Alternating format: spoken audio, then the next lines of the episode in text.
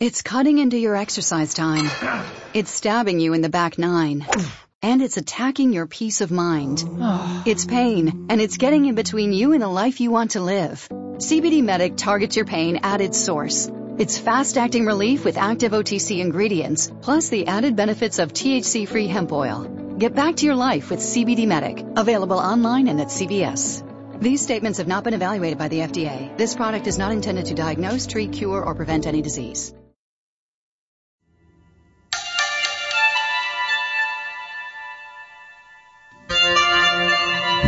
Welcome to Beyond Reason. A show for those who dare to have an open mind. Now here's your host, Justin Cancellari. Hey, everybody, welcome to a brand new Beyond Reason. I'm your host, Justin Cancellari, and this is the show for those who dare to have an open mind. Tonight, I've got an amazing guest coming on. Varla Ventura is coming on to talk about her book, Paranormal Parlor Ghosts, Seances, and Tales of True Hauntings.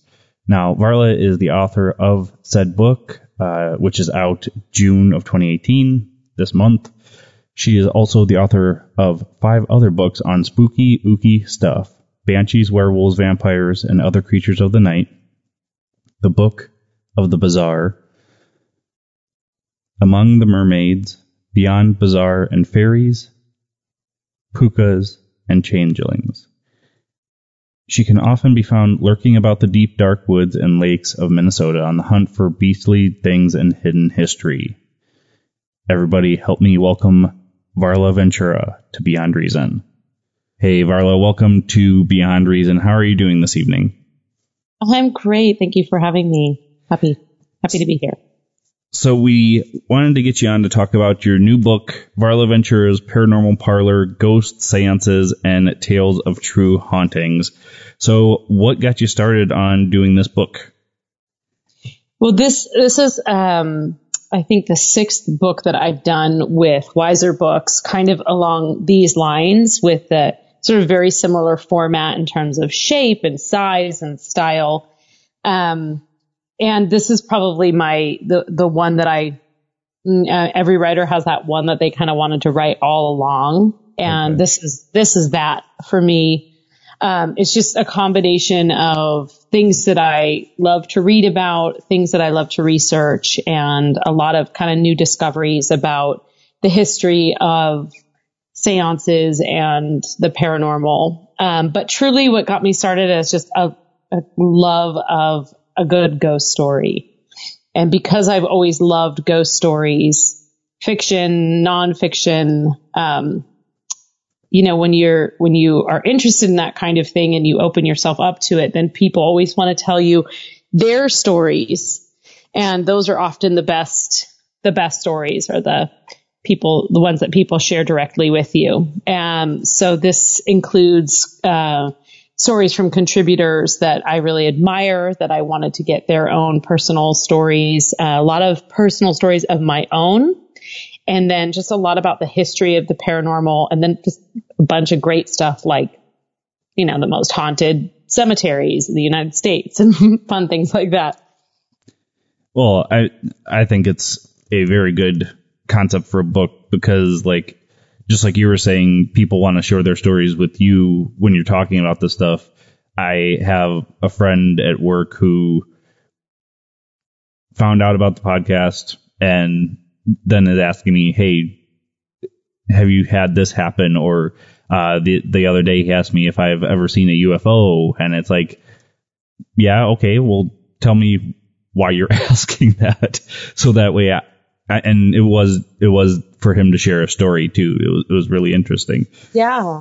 Yeah. Well, and it's funny too that you say it that way because part of you is like, is this guy going to judge? Is he asking to see if, if he's going to judge me for being crazy? Right. Or is he asking because he wants to share something? And, um, yeah, I find that that, that's, that's kind of a common thread, especially with a little bit less so with paranormal encounters, but certainly, I mean, you sort of, uh, for lack of a better way of expressing it, like straight ghost encounters where someone specifically felt or saw something. I think people are a little more willing to share those, but when they've had something that's disturbed them or something they can't quite explain, especially, you know, there's a lot of other creatures that people think could be responsible for things, that's when um, you definitely get the like eyebrow raise and like, well, I'll tell you something, but I'm going to tell you anonymously, that kind of thing. Yeah.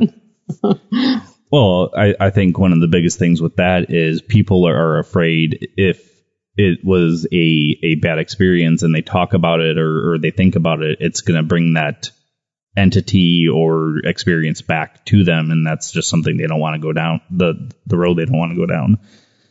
Sure. If somebody's been traumatized, I mean, that's, that's definitely, they don't necessarily want to relive it or if they feel that they have attracted it un, unwittingly or something, they don't want to, bring it around. That's not, that's not, I don't have that problem. I, I don't mind. Yeah. I don't mind. well, I'm more concerned about the living people I might attract right. than the, uh, than the ones from the afterlife. The funny thing with that is, is, uh, I've told several people that I used to do, I used to be a paranormal investigator and that I got to do a paranormal investigation in Jeffrey Dahmer's family home. And everybody's like, ooh, how was that? I'm like, eh, it was about what you would expect. very creepy, very, I mean, you, you know what happened there. And then yeah. on top of that, we had experiences going on pretty much the entire night. There was some where it was just dead air time, which a lot of people don't understand that it's not the ghost hunting shows where you, you get evidence every minute of the five, six, seven, eight hours that you're there. So right. Well, those are often like edited down into one hour, and it right. gives you that impression that. And that's funny. I was talking with someone earlier today about um, just sort of like paranormal investigating. We were kind of talking about Ouija boards, which I write about in this book in a, mm-hmm. several different ways, both my own experience with them, a couple of the contributors shared their stories. And then I have this really incredible story of a woman who channeled an entire novel via the Ouija. So we were kind of discussing this, um, you know, the Ouija board itself and why is it that of all the things, if I say crystal ball, you're not going to cringe. Mm-hmm. If I say tarot cards, most people are like, nah, okay, we can handle that. It's a deck of cards. But the Ouija board seems to carry a lot more negativity and people have a lot more, um, uh, I guess they're more inclined to, uh, not want to do the Ouija board or say that they think it's evil or something like that. Certainly more so than a lot of other scrying or, um, you know, tools of the psychic arts. And we were kind of discussing, you know, why is that? And there's something about the, now when the Ouija was invented, we didn't have EVP recordings, right? We mm-hmm. just had words and people's stories. We didn't have any way to really, really prove it. Although there were plenty of experiments and like even Thomas Edison was experimenting with trying to use electricity to record something from the afterlife and trying to actually record the like the early EVPs, but right. not really any the evidence that we had was only anecdotal unless you were there. Um, now we have, you know, EVP recordings that we can share. We're able to take video footage and a lot more photos. There was early spirit photography, but a lot of that was altered.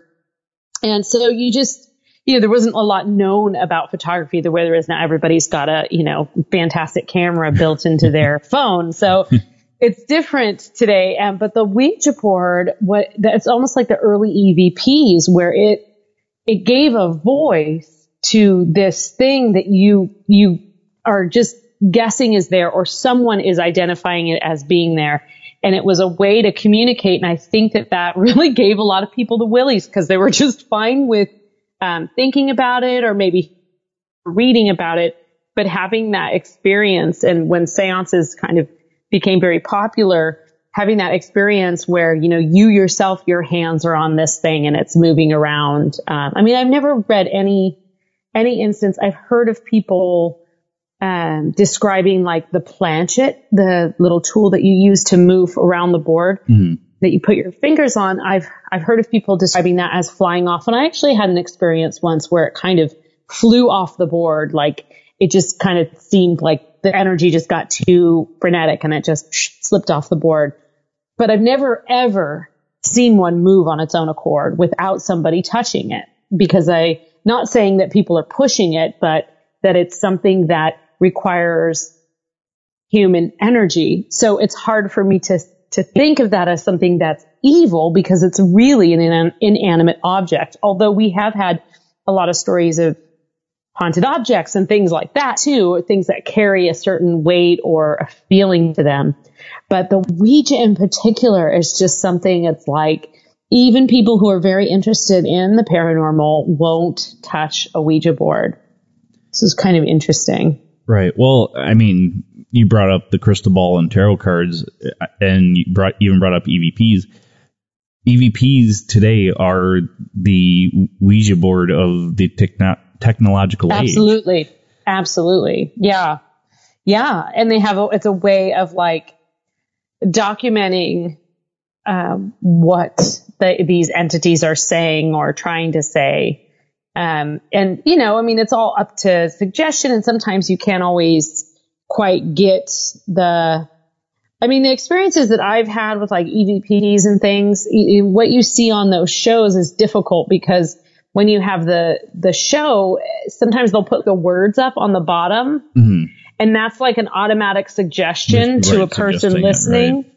But I have had a few um, recordings that you know when I was doing something overnight or whatever, where I've heard things and it, there, it that's a little different. Then you then you feel like, yeah, you're not 100% sure because you're not sitting in the room hearing that. It's not like when you have that, um, you know, that tap on the on the shoulder and nothing's there. It's not quite as concrete as that. Yet at the same time, it is more concrete evidence.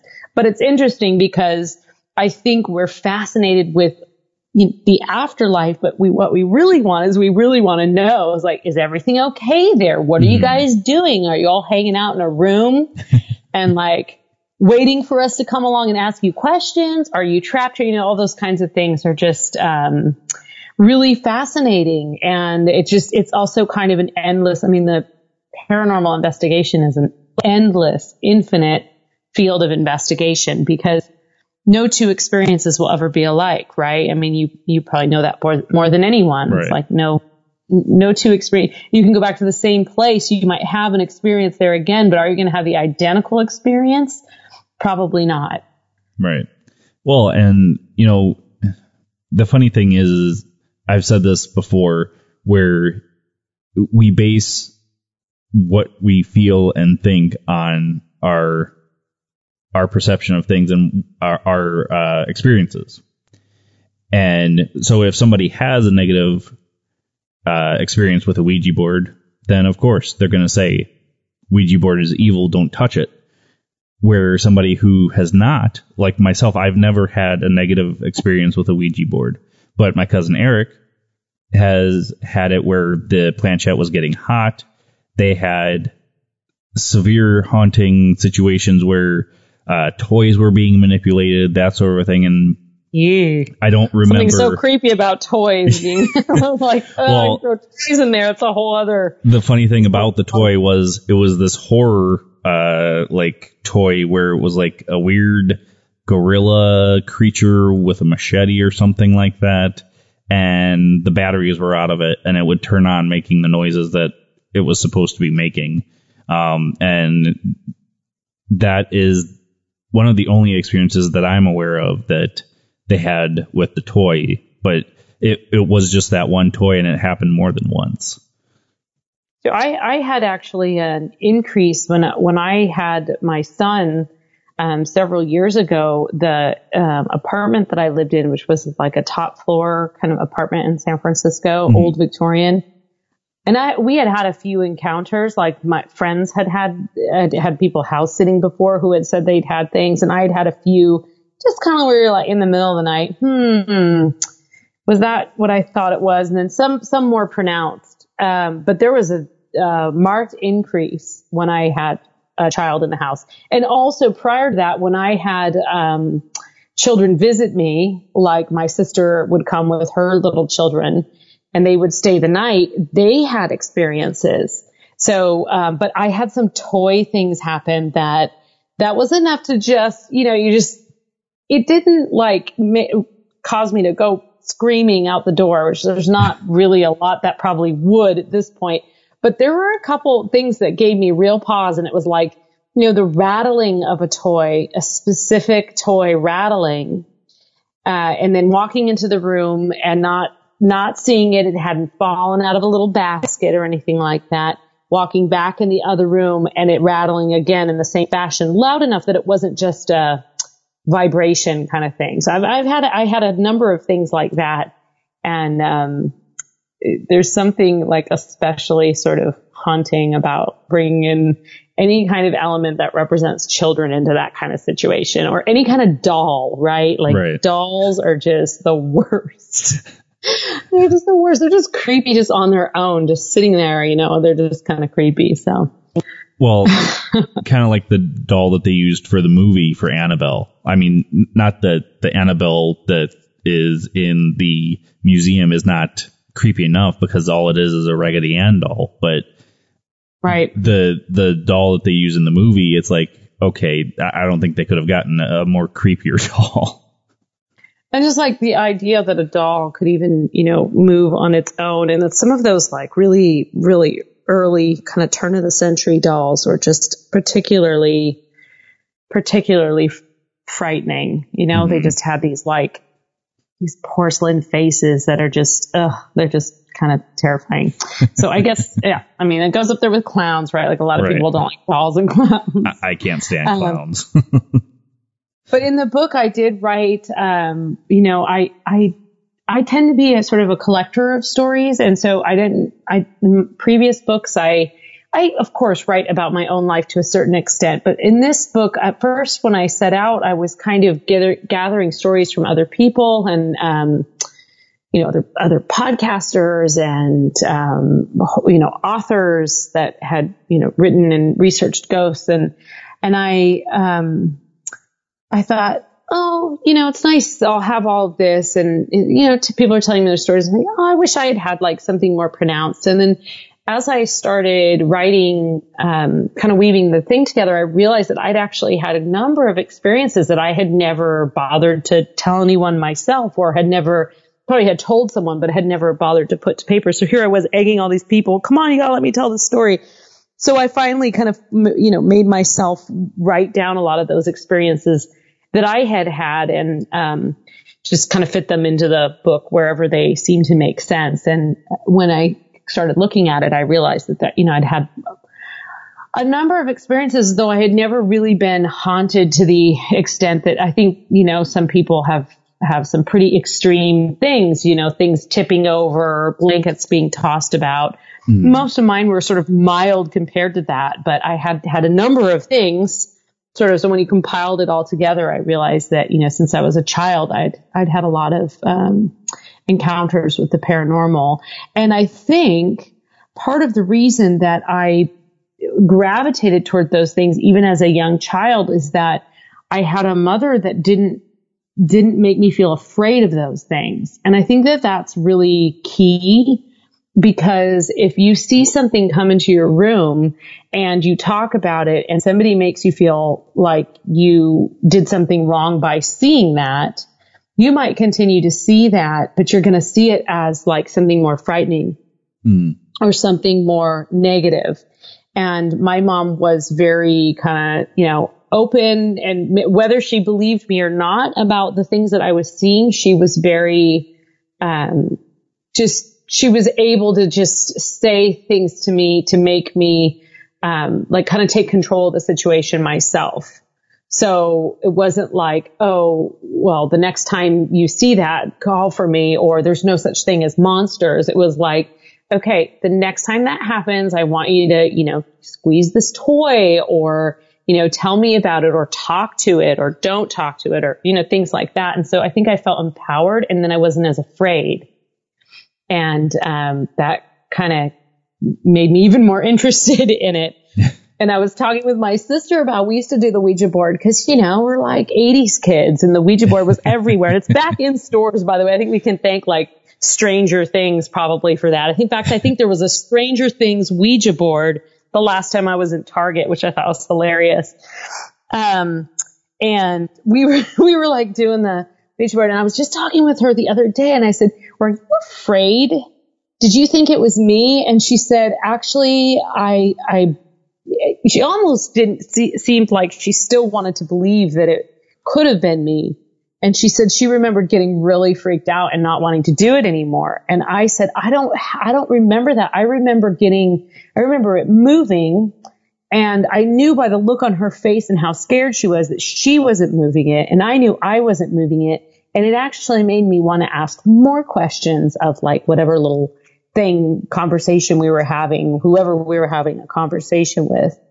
But I, I do think people, so a lot of people say that you can make contact with something and it's not what it says it is. And I think that's where the kind of the devil comes into play there mm-hmm. and people go, oh, the Ouija board's evil. Because it is true that if you make contact with an entity and you're not, um, prepared for that and you're vulnerable, just like on the internet, someone's going to say, Oh yeah, I'm a 10 year old that, you know, also likes ice cream and ponies. So you, you, you can have something that can impersonate, um, something to give you like more conversation. And I think for me, I probably just wasn't ready to have any kind of like, you know, I mean, a young kid is generally not ready to have an ongoing conversation with an entity. You leave that to the grown up witches, you know, that's, mm. that's what you, um, so there's some, there's, there's a lot of, um, experiences like that, I think, where something has come through too strongly and certain people just have an energy with it that it's just like the, like you said, the, the planchette can get hot. Things can go really, really wrong really fast. And whether it's because the Ouija board is there or if that's just a conduit to something that was already there, we, we won't really ever know that. Right. Well, like I said, with the, the EVPs, that it's today's Ouija board, I mean, same thing. Yeah, we're getting voices, but is it really a 10 year old boy that's talking to us? And a lot of people believe that the children are actually a demonic entity over right. the adult voices that come across and they're like, oh, it's just an adult female or whatever. Well, uh, if it's a demon, or any uh, jinn, any any of these entities that are kind of known to be kind of trickster or or uh, malevolent, if you will, they can mimic a voice, uh, whether it's a ten year old girl or a fifty year old man. Right. so how right, exactly. how are you how are you going to determine what's what, even if it's Ouija board or EVP? It, it it's something that is kind of interesting. Um, it is. And the really like what the only thing you can do is go into it prepared, trust your gut. And by being prepared, I just mean, you know, being aware, being respectful, trust your gut when something feels creepy and, you know, probably bring along some salt or something just to, just to kind of like, just in case, cast yourself a little circle. But you do have to be responsible with it. But I think that's true of any, you know, any kind of, um, anything that involves any kind of ritual, and that can be going on a ghost investigation. I mean, that's a ritual in and of itself. Mm-hmm. Just like doing a, you know, a ceremony for a, for a specific holiday or a spell or anything like that. Those things all require a certain amount of, um, forethought and concentration and consideration of all the things around you. And, I'm sure you've been in situations before when you might have somebody on an investigation with you that you really, really regret mm. that you brought that person. Mm-hmm.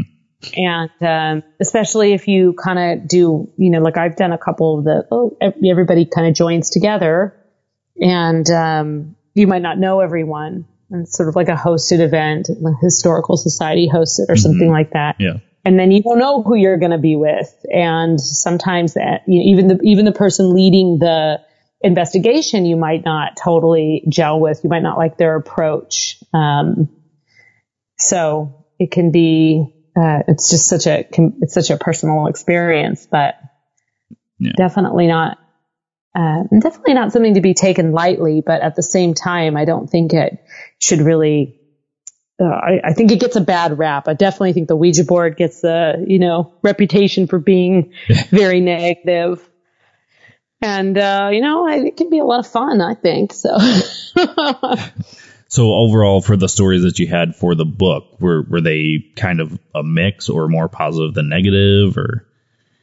Well, I would say that in terms of the stories that people contributed to me, um, all of the encounters were pretty positive. There's one really scary one. It's the scariest story I've ever heard, and it was told to me a number of years ago by somebody. And when he started to tell me, he was almost hesitant. And um, it, and part of the reason that ma- part of the thing that makes it so scary is that it's somebody, the, it's, it all has to do with, you know, who's telling you and what their experience is because this is somebody that I've known all my life. This is somebody that would have his sword ready should the zombies attack. You know, this is not somebody who shirks away from strange noises in the woods. And he had this experience that um, took place on the property that he owns where he grew up. He grew up, you know, the next parcel over still belongs to his family and where his grandparents live. And he um, heard this thing that sort of ha- made a sound that he could only describe as it was just this extremely low guttural sound, um, like something not quite something, not that it was something was in pain or that it was um, it wasn't high pitched. It was just this very very low sound and what happened is he heard it kind of coming up the valley toward him. This is a pretty rural property. And then he heard it stop. And when he kind of went to step outside, he was just like, what on earth could that be? Is that an animal? And, you know, again, somebody who's lived there their whole life, they know most of the sounds. They know that there are some uh, donkeys and things down in the valley. So is it an animal in heat or an animal, you know, dying or something? What's going on? And then the sound came closer and so it started up again, and this time it was closer and it was causing things to rattle on the windowsills. And of course, now, what time is it? It's almost dark. He's alone on the property. You know, there's all, the entire setting is just like and also he told me this story when I was standing on the property and it was getting dark. So it was oh, like, oh, here. and then it, he was staying in this little cabin because he was building a house. So who's staying in the cabin that night? Me, because he's going to go sleep in the big house. Right? I'm like, really? You're going to tell me this? but of course I begged it out off of him. So, um, it, so then he, um, I think he, I don't think he got up that second time he just heard it and then it stopped. And that was the thing that really thought he thought was really odd is that when an, if something's making a sound like an animal, it would echo throughout the valley. You would hear a reverberation and there was nothing. He said it was just like the sound just truncated. The third time it happened, it was, this is all just in a few seconds or a few minutes. Um, the third time it happened, it was so close that it actually shook the cabin. And he at that point decided not to go out, not to explore what it was. I mean, the first time he looked out, he didn't see anything, and he went back in the and the sound started. So the third time, um, he just waited it out, and he had never heard anything like that. It just shook him to his core. He he eventually, when it seemed like it had passed, he did open the door and he looked around the property. He didn't feel particularly frightened at that point. Um, you know, he shone his his light around, and then because there wasn't electricity on the property yet Okay. And so then he, um, the next day he looked all around because he had been clearing brush and clearing a spot for his house. And so he looked all around and he couldn't, um, he couldn't see anything amiss. Nothing had been smashed down as if something had crashed through the forest. Um, it was just, it was just completely, he just couldn't explain it. And he just, it actually took him several days to even really tell his girlfriend at the time because he just didn't, know quite what to say or how to describe it. But a couple days later, he was working on the property and the neighbor down below, his son came up and they were kind of talking and he said, you know, I had this like, really, did you guys hear something funny the other night? And the neighbor kid said, no, but my, my dad said he heard something really weird last night. So he goes down to talk to the neighbor and the neighbor had heard a very similar sound, but it ended with a splash into his pond. But it was the next night so we, to this day, we don't know what it was. It was something moaning in the woods and, um, it's probably one of the, you know, there's, there's a few more details to it. I put the whole story. Actually, he, he wrote the story. So it was sort of, he, I, I had him just write down what happened, his experience. And then we talked about it and we, you know, um, put it in the book more or less exactly as he had, uh, delivered it to me. And, um, it was, it was a total, total mystery. You know, is this some sort of, to me, I, am thinking banshees. What are we like? Right. What could this be? And we didn't um, specifically identify like a life event at that point that was negative, like a banshee. Did somebody pass away, or did somebody fall ill shortly after that? But what we do know is that, you know, he's 40 uh, something years old, lived on this property, you know, the majority of his life. He's lived in this area, had lived on this property for a number of years um, you know, prior to this happening and um, has never heard anything like it since, thankfully. And even he, like, I have to draw that story out of him when, because I like him to retell it to me occasionally because I want to make sure I'm remembering it right. Well, now it's immortalized in the book, so I'll always remember it.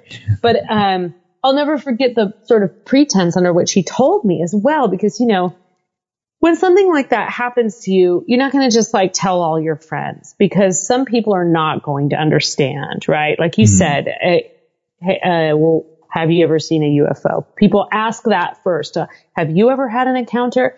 Because they don't want to be the first ones to share. But he knows me and, you know, knowing the kind of person I am, he actually sort of pulled me aside that night and he said, I had to tell you about this thing that happened. And it had been a couple weeks since it had happened when he finally told me. So it took him that long just to, he didn't call me up that night and say, you're not going to believe what I heard.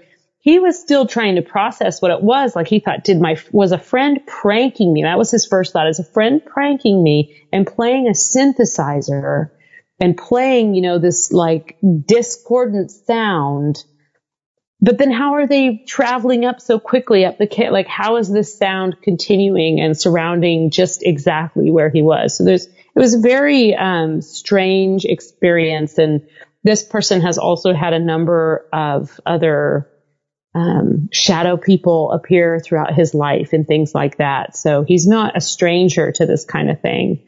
Um, but he is a scientist, so he has a, a mind that eliminates a lot of the explanations. So. Okay. Well, yeah. But anyway, the, the, what, to, just to answer your question, there's, there's the majority of the stories in here are stories of people's first, it, it turns out there was a recurring theme where I asked, when I asked someone to share a story, they would say, um, I'm going to tell you about the first time that something really happened to me. And this is kind of what set me on my path or my first paranormal, my first paranormal encounter. And so that's a recurring theme. And for most of those people, the it might have been a little eerie, but for the most part, it was a positive experience. And this was the only one that was just sort of like, whoa, this is really um, hard to explain. There's one from Ron Kolek that is a little bit creepier, but he's had a lot of um, he's done a lot of investigations over the years, and um, it's actually kind of it's it's got a funny twist to it. So it's but it's it's not not really I wouldn't say it's really negative. Okay. I think by and large, a lot of the experiences are unexplainable for sure. Eerie, definitely. Um, but, you know, did anybody feel threatened? One, one of the contributors had a, a, a ghost that would appear. His wife was very ill and they never talked about it, but he had this ghost that this boy, this ghost of this child kept coming in his house and he would see it and he didn't say anything to his wife because he didn't want to upset her because she was so ill. Well, she didn't want to say anything to him and she kept seeing this boy come and sit in her room with her. And she didn't say anything to him because she didn't want him thinking that she was, I mean, she couldn't talk very well. She was very ill and, and, and she, she wanted him to worry that something was happening to her. And so, um, eventually she got better and they had a conversation about it and it seemed that there were times when he would she was like on life support oh. and he would the, the little boy would come in and would just sit with her and kind of distract her. And it they, it was just this this little visitor that they had. And that was a really really beautiful beautiful story. Uh, but then I also have a ton of stuff just like you know most haunted cemetery um, uh, haunted hospitals and hotels and you know things like that that we all like to just read little listicles of. Now, in in that particular chapter, was there anything any, any of the locations that kind of stuck out to you? The stories of those locations, or uh, something that kind of was because I saw that you had the Stanley Hotel in there, which is kind Oh, of yes, a common one. But Yes, uh, yes. was there was there It's any like- that was kind of out of out of the ordinary or anything? Yeah, well, slightly lesser known is the the little hotel that's right next to the Stanley Hotel, also in Estes Park, and that's the um, the place that the the ghost is was supposedly a prohibitionist, and she um, is known to knock drinks off the table. That's kind of her claim to fame. trying to remember the name of that place. Uh, it is called, I will tell you, it is called the Baldpate Inn, and it's sort of nearby. It's a hundred year old inn, and it has its own resident ghost who was a, a prohibitionist, and she'll go and like knock your drink off the table. Um, but yeah, you know, there was actually a couple of stories that I discovered kind of more in that because I relocated to Minnesota a couple years ago. And so, of course, I lived in San Francisco for many, many years, and that's my where I know all the ghost stories. I know all the haunts, so to speak. So I've been doing some exploring around here and finding out about things. But um, one one particular story that I feel that I don't even have the full story is the story about um, it's in a little town called White Bear Lake, which is about 20 minutes north of St. Paul. And um, there, this is more of a gruesome story than a um, terrifyingly creepy haunted house story. But the story is that there were these um, uh, the the Dakota had burial mounds alongside the lake, a number of them. I think they counted 20 at one point.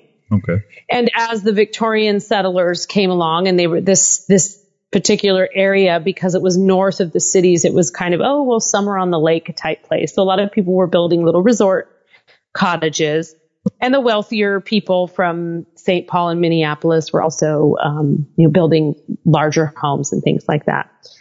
Well, the town had the foresight to sort of preserve a path along the lake so that people could stroll and, you know, experience the lake and have that that nice summery resort thing. I think they even had like a big at one point a big um, sort of amusement park, you know, with water slides and all of that on one side of the lake. So there was a particular um, mound that was kind of at the corner of I want to say it was Lake and I have to remember the the cross street Lake and Clark I think, and uh, the one of the people who lived in that area built a gazebo on top of the burial mound. This is just, this cannot possibly go well, right? Like, eh, you know, it's like the setting for a Stephen King Right. story. so, um, what happens is there's a carriage full of people riding along and right at that, right at that corner where the gazebo is, the, and the gazebo was built not without some controversy. There were many people who thought it probably shouldn't be there and that it was a little bit of an eyesore and that what are you doing putting a gazebo on top? Because they did know that these were burial mounds at that point. They weren't ignorant to that. They had had, you know, archaeologists come up from St. Paul and had, had identified what they were. Plus, you know, Dakota people were saying, yeah, you know, these are our burial mounds all over the place that you people are just like digging up and building on top of. So um, they had already kind of ruled that they were going to move some of these mounds or demolish some of these mounds because it blocked the view of the lake.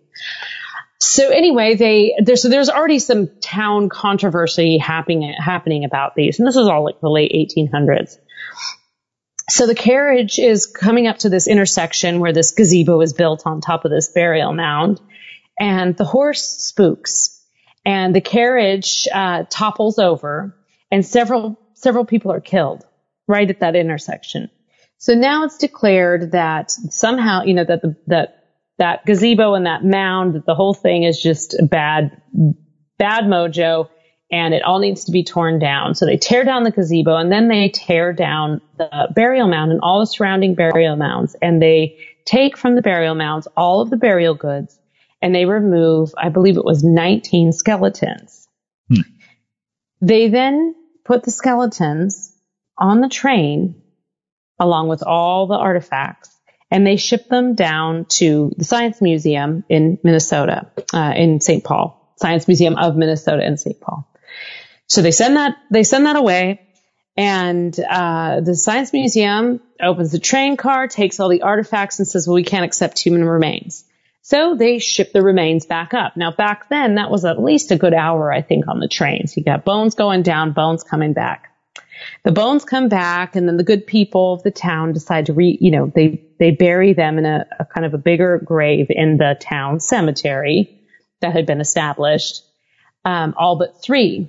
And the rumor is that they had left, you know, three behind or repatriated three back into the mounds, which had at that point been sort of squished down and then the little path had been made on top of it. And eventually there was a road put in and the paved path and everything. And you can see this spot. And the funniest thing about this is that I just happened to be visiting that little town and I was walking along the lake because there's this lovely path and I saw this plaque and I thought, ooh, a plaque. You know, I'm a history nerd. All right. What's what, let, all, I'm the person that stops and reads the plaques. So I'm standing there and I'm reading this plaque and I'm just expecting it to say, once upon a time in historic White Bear Lake. And this entire story unfolds about shipping the bones and the whole kind of gruesome deal. And so then I, you know, had to make it a mission to try and find that grave that they were talking about where they had repatriated them. And so the other part to that story is that at some point I would like to, you know, just sort of walk up to the, the neighbors around there and to knock on their door and ask them if they've ever, you know, have they ever had any experiences in particular at that intersection because of the history of it? Do they know about the history, especially some of those older homes? Um, so that was just kind of like a fun, fun is maybe not the right word, but it, you know, it's an interesting, that was a fun discovery. Um, it was interesting and just kind of a little, little bit of a haunted past that, you know, I would have just kind of walked right by had I not just seen this kind of old school plaque that was up. So I found a number of things around um, around here like that that also led me to other things like looking up some of the haunted sanitariums that were in the area or supposedly haunted, and then that just sort of led me through the you know, many different places that are, there's something particularly creepy about an abandoned hospital, right? So anytime you have that, you tend to have, um, higher rates of hauntings or, you know, if something was once an asylum, then you gotta, you know, that adds a creepy factor to it. So it was just a lot of fun kind of finding things that I had known about, like the Stanley Hotel, and then just sort of following those, um, following those little like Easter eggs as I discovered things that were related or, or nearby to it. Oh, it's funny that, uh, you'd come across that plaque because I live in North Dakota, actually, just a hop, skip, and jump away from you. And I live in Bismarck, which is the capital. And the governor, the old governor's mansion here is supposedly haunted. And um, the one time that I got to investigate there, I had this feeling like there was this this huge party going around mm. around around me. I mean, obviously there wasn't. We were doing an investigation, and uh, the guy came out and said, "Yeah, this is where they this is the room that they would use to entertain, and they would throw oh. parties here." Um, so it was interesting to see that correlation. Yeah, yeah. Well, if you ever do if you if you ever get privileged to go in there again, let me know. I'll crash your party. Sure, absolutely. I think I could be over there in six hours or something like that. I'm on my way. Don't wait up. now, the one chapter that you have in here is supernatural superheroes. What is what is that chapter all about? So that chapter is kind of about the secret lives of otherwise upstanding citizens.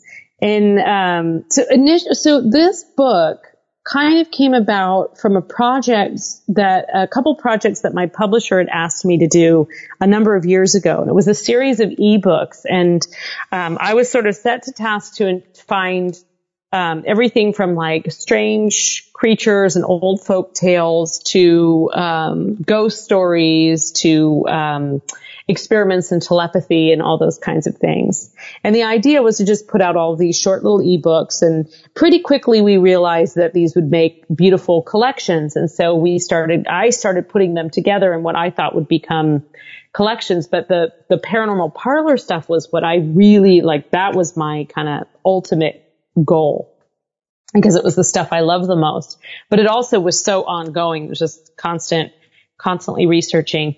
Um, but during that process, I learned about so many people who had um, these sort of secret lives. For example, the man who was this um, staunch reverend who also wrote the greatest volume of uh, folklore and um, sort of a, I guess it's a probably the closest thing you'd have to an anthropological view of the existence of werewolves. He traveled all around the countries, um, uh, the Scandinavian countries especially, and parts of Europe. He was an English reverend, and he gathered.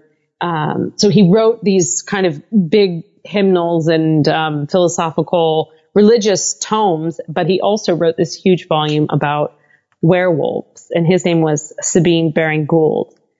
And then there was, you know, the, um, the guy who, who was a very, very famous architect and design kind of part, partially responsible for the Gothic revival movement and did all of these, uh, um, really famous buildings around, especially around New England. And he was a horror writer on the side hmm. and actually received a number of accolades, including a compliment from H.P. Lovecraft. So, and that guy was named Ralph Adams Cram.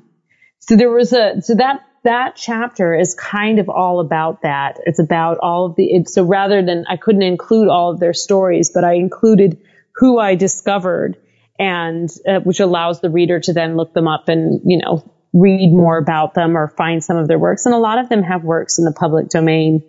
Um, this fantastic thing that Charles Dickens did where he, this is, this is one of my favorite, the, the story itself and the way it reads actually reads really well, but the premise behind it is what makes it so exciting. Basically, Charles Dickens, you know, of course he was a famous writer, but he was also an editor. And so he solicited um, this project, which was called The Haunted House or The Haunted House of 1859. Then he had a, a few different, it was published under a few different titles, but I always just called it Charles Dickens Haunted House. And what he did is he said, okay, um, what I'm going to do is here's a, here's the setting. It's a haunted house and each and a, a, gathering of friends are going to come together during the 12th night of Christmas, which is supposed to be the when um, you know the wells run with blood instead of water and animals talk and all kinds of magical things happen during those 12 nights of Christmas. And the the the peak night um, we're all going to gather. We're going to stay in this house and we're all going to go back to our respective rooms. None of us, unless there's a problem, like a grave illness or something, none of us will communicate until tomorrow and then we'll all exchange our stories. This is his premise of this, this story that he wants to write. Mm. And then he writes the introduction and then he assigns out all of his favorite writers of the time a room and a character well, one of them is this woman who was um, the Queen of England's favorite poet, and so her entire room, I forget, she's the clock room or something like that, is all told in this long poem. Um, he's got another friend who was really known for his seafaring adventures. Well, his character is the ghost in the um, I, I, can't remember all the different who was assigned what room, but it's things like the ghost in the clock room, the ghost in the parlor, the ghost in the um, in the kitchen, um, the the one in the attic, and so everybody was assigned. It was like this kind of really complex editorial project that he did, but he sort of cast these characters. So it has this like clue like kind of thing. is like, okay, you're going to stay in this room and you're going to stay in this room. And it's just this really great kind of creative endeavor with all of these pretty well known writers at the time. And then they all kind of put it together into this story that was published in, um, in his publication called All Year Round. And he put it out right before Christmas of, of, I think it was 1889. And I just loved the, you know, the backstory to that story and then the way they, I mean, how fun would that be? What a fun project that would be right. to set setting And then very simple, like your, your assignment is fairly simple as a writer. You simply have to say who you are. Now, some of them talked about an actual ghost. Some of them just told the story of who this person was.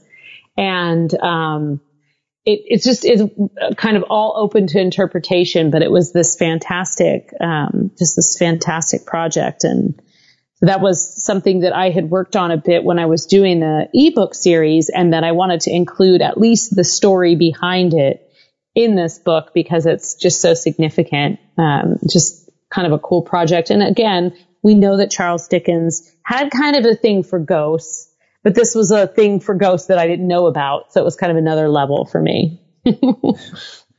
well, the the one thing that I was looking at is the the introduction, and this is I don't think more truer words have ever been spoken. It's called "What Fools We Mortals Be," and I, I mean to think about that phrase and think about all the craziness that are that's going on in the world today, other than just the paranormal stuff us mortals really are fools. so true. And the thing is, is that, you know, I am rarely frightened by uh, something that is dead or the spirit of something that is dead. I'm far more frightened by the living. And that is, and people used to ask me, why are you spending time in a cemetery? Don't you find that spooky? Actually, it's better than a public park you're less harassed. If you're, you know, crying or emotional, no one's going to think twice. Mm-hmm. And for the most part, you're, you're significantly safer. Um, because you're kind of out, tucked out of the way and no one thinks to look for you there. So right. you can sit and write in your journal in, in, in private in peace. Um, but absolutely. And I think, you know, we have to have, we have to be seeking something because we can't, whether it's the paranormal or for other people it might be some other kind of religious quest but you got to have something that you're that gives you a glimmer of hope. And when you see kind of you know crazy things happening and you're, you're okay what's the lesson here? What's the lesson here? But it's nice to be able to have something at least to um, hold on to or to entertain you or to take you away from that and I think that's the ghost story itself does that. And it's at its best, it will suspend all your worries and all your cares except for the, your heart rate and what you're reading or what story is being told to you. You're engrossed in it. And that is, um, that's a, a, a pleasure and also a fantastic way to just kind of, to cope, I think. I mean, I certainly use it as a coping mechanism. yeah. Well, and it's it's funny you brought up uh, being in a cemetery because one of my things that I like to do is go to a cemetery and look at all the old gravestones because I I look at them and I see the ones that only lived for a day and you know it kind of makes you wonder what would have happened if that child had not died at childbirth or just shortly after or uh, the different people that went to war and died overseas and they're buried, or maybe not even buried. It's just a marker there. Um, and it's a, lot of people would hear that and think, well, God, you're weird. Um, and the funny thing is, I don't think that. well, I had told my wife that uh, when we first started dating, and she didn't think that either. And it's like, well, good. I've found somebody who's my kind of weird, and we. well, absolutely, and there's something just so peaceful and um, about looking like there is something about reading those names and thinking about the lives that they may have lived, who they were, seeing the connection. Oh, look, this person has the same last name. Oh, and the same middle name. That must be the married daughter of. It's sort of starting to see that puzzle and I mean, that's why those stones are there, right? To, to remind us of who these people were when they were living. Mm-hmm. And there's certainly nothing wrong. In fact, there probably, you know, does them a great service to walk and see the names, just like we do with a war memorial, to see the names of people who once lived and, and died and, you know, to just to acknowledge that there's a certain acknowledgement that is, and plus they're beautiful places. They're meant to be beautiful places. They're meant to be beautiful memorials and they're meant for people to walk and sit on the bench and observe and read these fantastic old names and um, kind of imagine the lives that they did live. Well, it's fascinating, I think. I'm I'm a writer at heart, so t- to see those things. Character names when you're walking yeah. around. totally. well, even just to come up with a story too, just from the different, like I said, Absolutely. seeing the dates and everything. Yeah, and then also like I think if you're in a city or you've been to like a little, and I love like small town America, like the cemeteries in small town America. You just if you do, if you stop at one place and then you'll find like, hey, this person's last name is McHenry, and that's McHenry Street is the main street in town. Mm-hmm. I wonder if that's a, and so you can just kind of start to see these like little connections and it helps you remember a place and identify with the history and the value of a place. And if you can do that, then, you know, you've had a, a better experience. You can connect more with the locals and um, learn more about the, the place. So it's often my first stop. And you know, you learn this, right? If you're a cemetery hunter, you learn like, okay, where's the cemetery? Look for Park Avenue. Sometimes it's really obvious. It's Cemetery Lane, right? Right. But you, you know, you kind of start learning like what, what are the roads on the maps that will lead you to those places. Well, you would just love it here because the surrounding cities outside of Bismarck is nothing but small town USA. So right, I know, I know, so many. So I've been kind of working on a podcast myself, and it's it's come to a hiatus um, only because I just needed to get a wrangle on it technically. I was doing it with a partner who was unfortunately unable to continue. And so, um, the technical end has kind of been left on my plate and I'm not a technical person. So there's a big learning curve. And then I got totally sidetracked trying to finish up the, this book and promote it and stuff. But mm. The idea of it, it's called, um, it, the podcast is called Varla Ventura's Tales of the Strange, but the first season is Strange America. And the idea is that each state, I'm going to each state and I'm interviewing. Now I may not actually be able to travel to each state at this point, but I'm finding people in, in each state that can tell me something sort of unusual. Um, it might be a paranormal investigator. It might be somebody who's well versed in cemeteries. Um, I interviewed a man who was the curator of a pharmacology museum at the University of Arizona. So there's a lot of different like ways you can go with that but I love finding, you know, there's, there's always kind of the, the, a few states where you've got like maybe like a bigger name or something. But if you don't mind, I'll put you on my list for North Dakota. Or are you in South Dakota? North Dakota, yeah, absolutely. Yeah, yeah, yeah.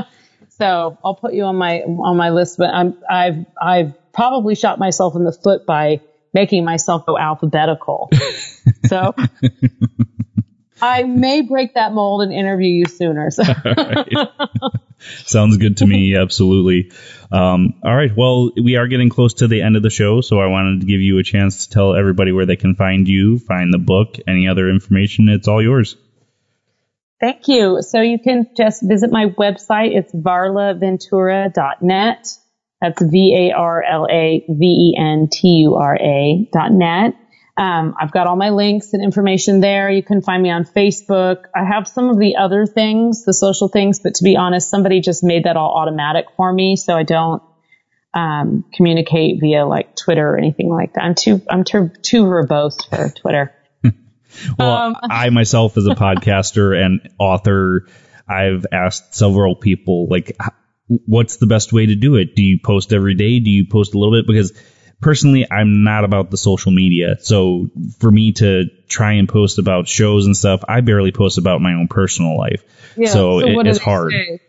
Um, we get they, the advice directly from you. n- nobody ever really has the, uh, good equation, if you will, because some people say, well, you got to post at least once a day. Some people say multiple times a day. Some people say, well, I don't post at all, just every so often. So, and it, these people in, are in varying degrees of um, popularity for shows and selling their books and that sort of a thing. So I don't think there really is a magical equation. Yes, you should have a presence on social media because today is, or you know, this day and age, that that's what it is. It's social media and technology. It's sort of run. required of you. Right. Yeah.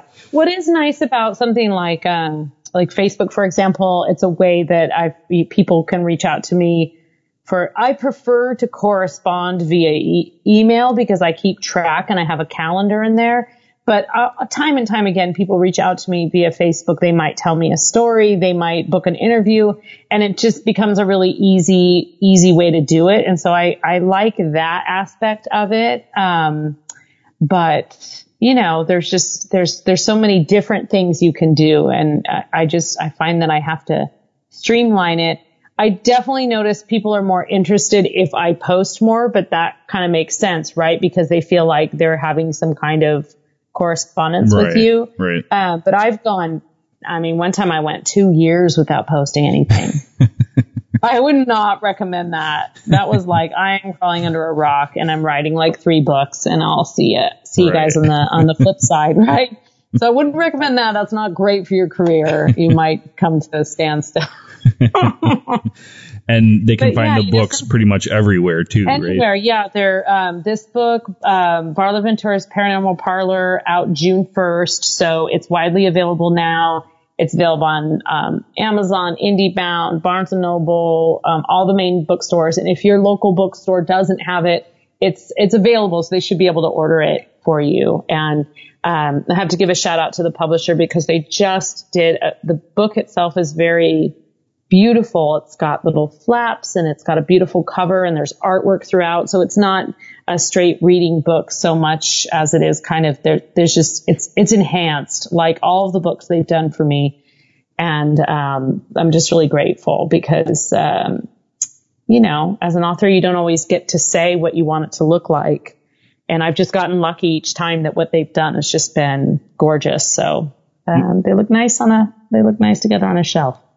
Well, and it could you- does. Yeah, they did a really good job. I, I think that uh, pretty much all the books that I've seen by you, they're they're very well done for the the uh, the cover page as well as the the content itself. Because being with the publisher, sometimes you don't even know what's going to actually end up in the book, or they're going to say, okay, you got to get rid of this, or you got to get rid of this. So it's awesome that you have a good standing relationship with your publisher.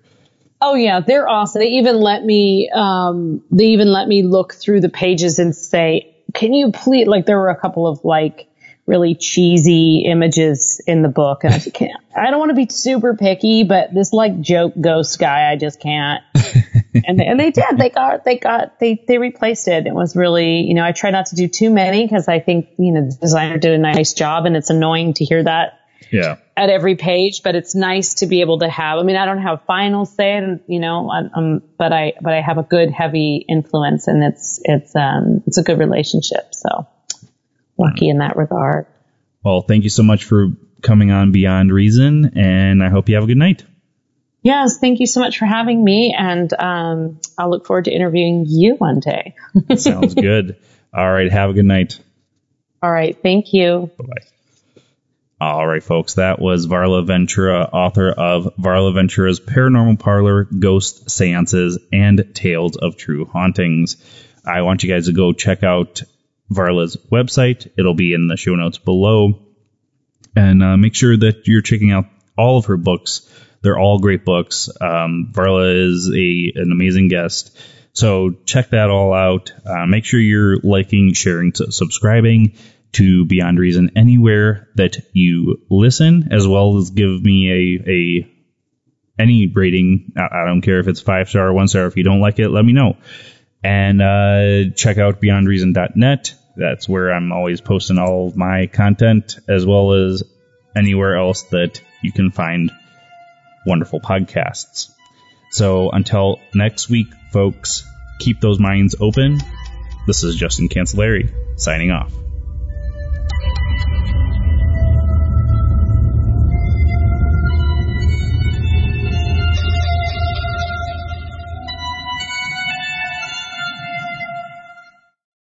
It's cutting into your exercise time.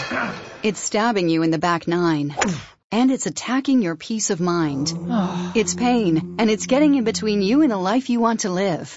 CBD Medic targets your pain at its source. It's fast acting relief with active OTC ingredients, plus the added benefits of THC free hemp oil.